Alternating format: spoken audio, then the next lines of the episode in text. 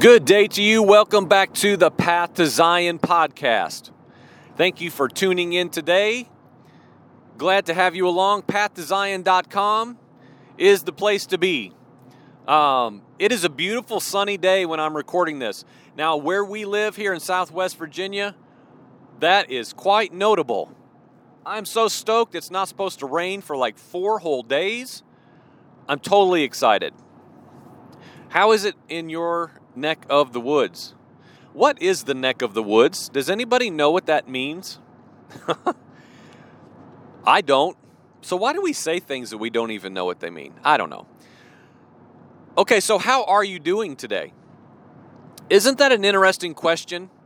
It is a greeting in western culture. Hey, hey, how you doing? Oh, I'm good, brother. How you doing? Good. Awesome. And off we go, right? but like are you a person that actually answers that that question appropriately? Are you someone that like has people in in your life that do you have people in your life where you can actually answer that question with honesty and others in your life that like you ask them, "Hey man, how you doing?" And they say, "You know what? I'm not I'm just not doing too good. Can we talk? Can we pray?" Because here's the thing. In this culture we live in, and I talk about this in great measure, we are just a we are a superficial masquerading people. Humanity is just pretending to the utmost to just, you know, let's just be fine. We know that that's not true.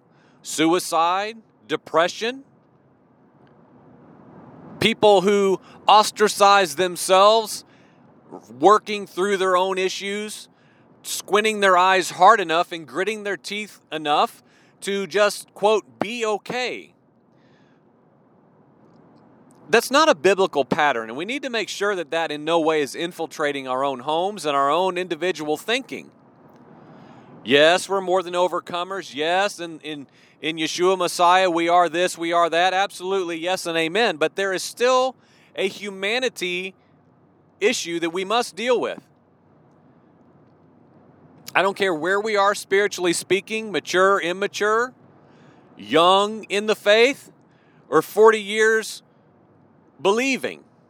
We are on a journey of perpetually moving in a progressive state away from our old natural carnal thinking that keeps us hindered, bound, possibly oppressed. And I think a lot of freedom can come to us if we just, the power of confession. The biblical pattern of confession and repentance and open, just open transparency with the brethren to say, you know what, this is just who I am. And it doesn't threaten my position in the Messiah, it doesn't threaten my, my spiritual man. Uh, salvation, you know, everybody everybody wants to look good. Nobody wants to have problems, flaws, sin, of course. Whoa, whoa, I'm I'm not I'm not a sinner now. or, well, I'm just a sinner. I'm in Jesus, but I'm just a sinner. So, you know, what do you do? We're just mere men. You know, again, it's a world of extremes. How many times do we have to talk about the extremes? But today I just want to I want to present something that's that boy, when it hit home, um, it hit a grand slam for us this morning. Our whiteboard teaching was Romans chapter 5, verse 3, the first part of that. We exult, glory, we boast in our troubles and tribulations. All right, let's hit the pause button. Okay, well, first and foremost, we need to be careful that we don't just categorize ourselves as people who this is actually true in regards to. First question for me is okay, am I included in the we? I need to make sure because Paul is, is making it clear from the outset of a of a shared vantage point that's inclusive to the listener and himself. We, okay, so he's saying like this is set we here myself and you, my audience, we exult, glory, and boast in our troubles and tribulations. And let's just look at it from the vantage point of maybe that's not us. Or even as ones who do, in fact, believe that and live accordingly. Well, the question is well, why? Why do we do that? Because we enjoy pain and suffering and, and we feel like that somehow earns God's favor? I would say sometimes. I've seen that in the church throughout my life is self abasement and self denial fueled by hope for reward. In an un, un, in an um, in an incorrect way of like the whole reason for enduring is to gain something via the suffering in a in a perverted way. But this is saying clearly in Romans chapter 5 the reason we glory and boast in our troubles our trials our tribulations is because we know that they bring about patience, perseverance, and endurance. In this version, if you will, is just my version of, of expanding the, singu- the singular words to, to kind of grow the, the viewpoint of what this is in fact saying to us. A broadening, if you will, within the single use of words and giving them you know, two or three variations of saying the same thing to get the point across to us more clearly. So, Paul is saying this is what we do. We boast in our troubles. When we're going through tribulations, we boast in that. Well, why do we do that? Because we know that they produce something. They bring about something. There's a fruit to this that is something eternal. It is in the now, it is in the present, it is in the midst of the trial and of the circumstance, but but being in that process of boasting in these things, not just gritting your teeth and getting through, but I mean like glory in. Like this is a word we don't really use in in, in modern English, but exult. we we delight in. We take great pride in our troubles and our trials. Not just, well, we get through, oh, God's going to deliver me. I'm going to try hard enough. Oh, God, I'm just like, I'm believing. You know, how many times have we all been guilty of saying that? Brother, I'm sorry you're going through this, this, this, and this, and this. Well, you know, I... and if we don't say it word for word, we insinuate our heart's response, which a lot of times is, man, I just hope there's something good on the other side. We even make it all Christiany, right? Man, I just hope God knows what He's doing. And even if we don't say that, if we're not careful, our hearts will be postured that way. In just kind of blind hope that, man, God, I sure hope you know what you're doing because this just stinks right now. Well, that's not what this is saying. There's an elevated way for us to walk towards these matters of trials and tribulations. Knowing that being sure of, being confident in the fact that they are producing something in my life. Patience, perseverance, and endurance. Now, endurance is a key here to me. In a, in a Christian worldview that is all about escapism, the church must get this message. The church, the, most of the church, wide way Christianity, their entire hope is banking on being sucked out of trials and tribulations. We would dub it the tribulation, the days to come, the days of wrath and judgment on the earth. Well, it's not appointed for, yeah, we know all these things, but the fact of the matter is, and I spoke with someone just yesterday about this, the biblical pattern of God dealing with humanity that we must face and reckon with is God, in most cases, delivers his people to possess the land, and he removes, eradicates the evil. In other words, the evil are the ones taken out, they're the raptured ones. Okay? They're the ones removed. The, the, the evil will be removed from the land. The, the, the righteous will inherit the land. I will remove the enemies and you will possess the green pastures of God. by his hand.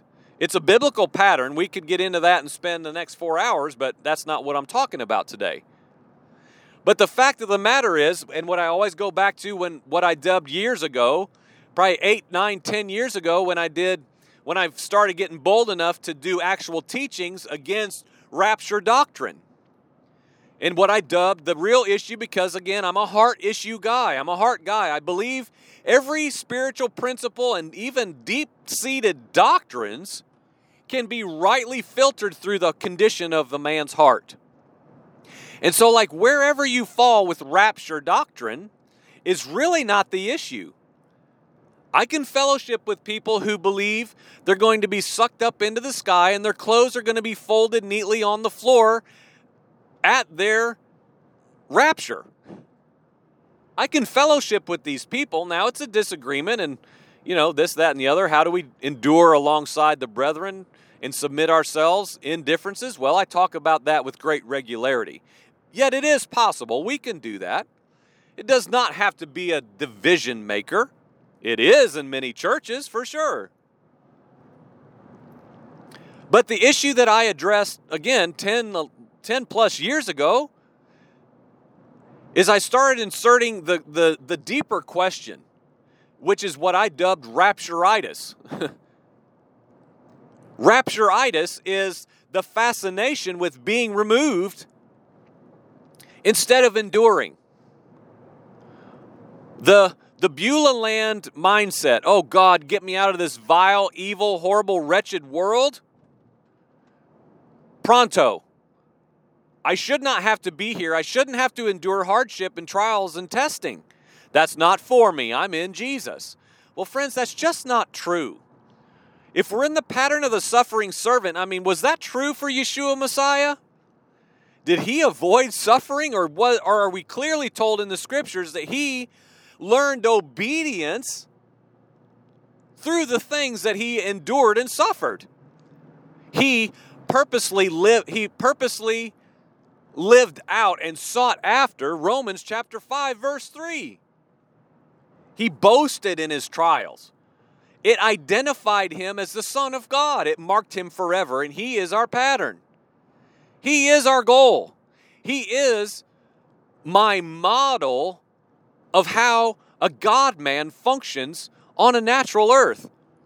He in no way hid from trials and tribulations. He instead sought them out and boasted in them, knowing what even in he himself, as the God man, what it would produce even in him.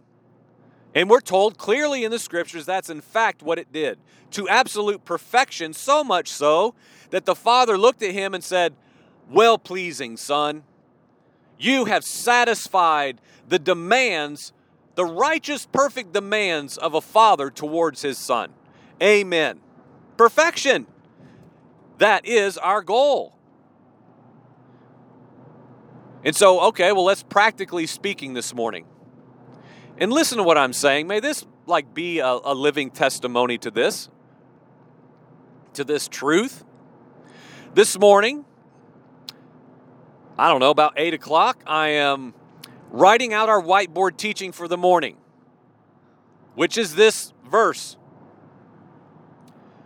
So I'm writing out, we exult, glory, and boast in our troubles and our tribulations, knowing that they bring about and when I'm right there at about, Kristen calls me over and she's with our eight year old son. And he had cut his finger or something yesterday outside playing. And she was, you know, bandaging it up or whatever. Maybe, you know, 10, 12 feet from me over towards our bathroom area. And she calls me over and I start correcting Noah because he had just kind of been fussing about this cut on his finger and how he didn't want his mom to tend to it. You know, children, a lot of times, no, it hurts, ow, ow, ow, you know. and so she calls me over. I'm assuming just, I think she even said something about helping me or helping her with our son. So as I go over there, as I'm walking over that direction, again, only 10 or 12 feet, I'm correcting him saying his name. Noah Daniel, stand up, son. I could see her hold, kind of holding him up. Noah Daniel, come on, son. You're eight and a half years old. This is not a big deal. You're okay. And I realize the look on my wife's face, and I'm, I'm a little slow to catching on to what's going on here. But he begins to go limp in her arms. And she's, and I'm still like, I'm, again, I'm not, I'm not catching on. I, I'm saying, Noah Daniel, stand up, son. Stand up, Noah. Because again, this has happened 175 times in our life where he's just being obstinate and he's making something simple very hard. We all know how children act and behave. So that's what I'm addressing, I thought. And then I realized by again looking at my wife's face, she said, I can't hold him. And Noah, my son, he was he was passing out. Like he just got real pale and he just man, he just fell out. And you know, he's big enough now where I tried to come in and slow his fall, but and we did for the most part. But he still bonked his head just, you know, real minimal on the floor, nothing a big deal, but he was just out, eyes wide open. And I'm like, "Oh my gosh." You know how it is if you're a parent or just uh, you've had this experience in life anywhere, it's like, "All right, well what's happening? What what's going on?" I mean, Five minutes before that, he's just sitting quietly reading a book while I'm going through some scriptures, and he's just minding his own business, another normal morning.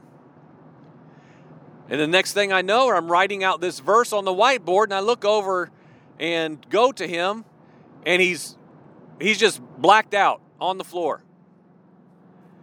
Okay, so like this verse became alive in a mere moment. And I'm telling you, and what I wrote out in the short whiteboard teaching this morning online is you know what? Until we are in circumstances, until certain circumstances come our way, we have no idea if in fact we believe these texts. This one and many others about where our hope lies, about who we have entrusted our family to. Listen, the message of my life, I mean, intensely for the past I mean, it's been years, but it's been in a, it's moved into a different realm of, of life over the last three or four months. That my family is not my possession. I feel like I understand the biblical order of the household. I'm, I'm, the, I'm the priest of my home. I am. I'm the priest of my house. There is Yeshua ruling, reigning, seated upon the throne of my life and upon the throne of my family. He's the king. And I am under him and I am over my wife. And I'm surely, of course, over my son. And every day I submit them to him. These are yours. My wife, my son, they are not my possession. I will be a responsible spiritual man. Yes and amen. Of course, I provide for my family through the the gifts from my father all provision comes from him. I'm just I'm just merely the hands to accomplish any good thing. It's not up to me. It's dependent on me to do something, but it's I'm not the source. And I believe that so much so that the second my son blacks out and falls on the floor with his eyes wide open, I start praying in the Spirit and I start saying and declaring the name of Yeshua Messiah. It's an instinct, friend. It is an instinctual, if that's even a word, response that must be set for the people of God. This is a trial. This is a trouble. This is a tribulation. And God, I instantaneously turn everything to you because this boy that I'm looking at, he's not mine. He's your possession, God. He is yours. And listen, we've had a lot of tests and trials with our son. He has anaphylactic food allergies. Back when he was three, I fed him by accident buttermilk pancake batter. And within 30 minutes, he's blue, and we're rushing him to the ER where he's getting batteries of tests. We have had some things, okay? 10 years ago, I had a stroke, a vertebral artery dissection. I should be I should be altered. I should not be healthy like I am. We have had some trials. As everyone has. We've all gone through things that are testing and trials of our faith, of our belief, of where our truly, truly, truly, where our hope lies. And friends, only then do we know where we stand. What did I just record yesterday? A shaking is coming. Everything we know, it's prophesied, everything that can be shaken, guess what? Every single thing is going to be. Your family, your children, your parents, your church, your business, maybe the food in your pantry. Listen, friends, there's a shaking coming. And if we are a people of avoidance, if we're a people who have a pattern of always seeking relief and comfort, I'm just saying, if you live a lavish lifestyle that completely caters to your every need and comfort at every whim that you have, I'm telling you, there's going to be trouble coming for you, friend. It's going to be hard. If we are a people of relief and comfort, because that is the habitual lifestyle that we have given ourselves to. We must be a people who boast in troubles and tribulations and actually, in some way, as a mature spiritual man now, crave these things because we know what it produces. So when a trial comes, when something hard comes, whether in small events or in an actual age, which is before us and may be right now starting, we had better be absolutely secure in every possible way that we ourselves are completely incapable of being strong enough to, quote, win this battle. This battle will be won, this will be won by the ones who have surrendered their life. These will be the this will be won and the ones who overcome were told in prophecy again in Revelation the overcomers over the great adversary that is yet before us in greater measure than we now see will be the ones who are in the blood of the slain lamb and possess a word of the testimony. I taught on that two months ago. They will be the overcomers. The ones covered in the blood of the Lamb, and the ones who have a living now word of the testimony, a personal, experiential, encounter based communion with eternal God. These will be the ones who win. These will be the ones who endure. These will be the ones who persevere in patience. And so, friends, I'm just saying, you had better start practicing that now. I think a lot of people who consider them consider themselves in the people of God are going to be very surprised at what these trying and tribulation times that are before us when they come I think a lot of people are going to really be surprised at what is revealed in the midst of them. And so here's my charge to you, friend take measures today to face rightly the trials and tribulations in your life presently. Do not avoid them in any way. I'm not saying seek them out, seek them out. I'm not saying be a people who like in some twisted way pursue being persecuted or tried. I'm not saying seek it out. I'm just saying we have got to be careful we are in no way avoiding what has been brought to us to perfect us and to move us in sanctification towards more and more of the likeness of the Messiah. And I'm just, I am boasting in the Lord this morning that when my son blacked out and hit the floor, my spirit man was right there front and center. Amen. What a gift of God fruit on the tree, friends. This boy is not my own, God. He's your possession. I present him to you. Here he is. Look at this child. You see him. You know him. You formed him and fashioned him before the foundations of the earth. He is not mine. He is your son. Care for him, God. He's outside of my He's outside of my care right now. I can't do anything to help him other than what I'm doing right now, which is the greatest thing I can do, which is be a spiritual man and a spiritual father. And friends, I have to do this because this is the point of what I'm always saying about not defending our lives. I can't help that every single thing I see in the scriptures teaches me the pattern of Yeshua Messiah, which is my life is not my own.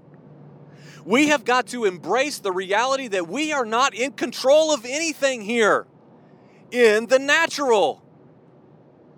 We are not capable of doing these things we want to do as rightful, responsible spiritual men. We have limitations, y'all. We have prohibitions in place where there are times coming where no gun, no weapon, no physical force of my human body will be sufficient. But what is sufficient? The weapons of my warfare that are not carnal and not natural, and I will wield them till the end. I will wield those weapons until I breathe my last breath. And if I need to lay down my life for my son, I will do it in one millisecond. But he's not my own, he is outside my control. He's outside of my control, as well he should be. He has been submitted on the altar of sacrifice exactly like Isaac did, exactly like Isaac was by his father Abraham. This is my son. You have given him to me. He is your possession. I bring him before you. Every single thing about our life, it's in your hands, one true God. My life is set that way. I will boast in my troubles and tribulations. What's another thing Paul said? I will boast. I will glory in my weakness. Friends, do you glory in your weakness? I'm telling you, when I'm weak, He can be strong. Friends, a day is coming and I'm hitting my steering wheel. A day is coming, friend, when your strength will not be sufficient. If you walk in control of your life and of your family and of all the circumstances around you, friend, you're bound to fail. You will be deemed insufficient in days ahead. Your weaponry will not be sufficient to preserve your life or the life of your family. Only spiritual men who wield spiritual weapons of warfare are going to be the victors through the blood of the Lamb and the word of the testimony. Waging war in a level that is not earthly, not natural, and not merely down here in this natural realm that my physical natural eyes look upon. I'm going to be a spiritual man. I'm going to be a spiritual man. And praise the Lord that this morning it was evidenced yet again. You know what? I'm walking as a spiritual man. I can't help my son right now. And I looked up at that board and I read this scripture and then I finished it because, as I told you, I only got to what these things will bring about patience, perseverance, endurance. We will endure to the end. These will be the ones who are delivered, rescued, and saved. The ones who endure to the end. Friends, I'm telling you, a shaking's coming. I haven't felt this way for probably, I don't know, six years ago, I really felt this way. If I could just randomly pinpoint a season where I felt like, God, something's coming. Something's coming. I feel that way today. I feel that way this week. I feel this way. I felt this way the last month. Something's coming. A shaking's coming and is now here. Friends, you had better be sure. We have got to be sure we are set, unmovable, unwavering, because of our own strength, because of our own weaponry, because of our natural ability to control a situation? Absolutely not. These things will quickly be deemed insufficient. Please listen to what I'm saying our natural abilities and strengths will be deemed insufficient in an age that is fast approaching. We had better be spiritual men, operating in a spiritual realm that is right here behind a veil for any man who will walk in it in faith. willing and positioned and postured to endure. Oh Lord, birth an army, an army, God, who walks in line in the government of God, waging war on the principalities and powers and the rulers of the air that cannot be seen with our natural eyes. It's time to endure. It is time to endure. Amen.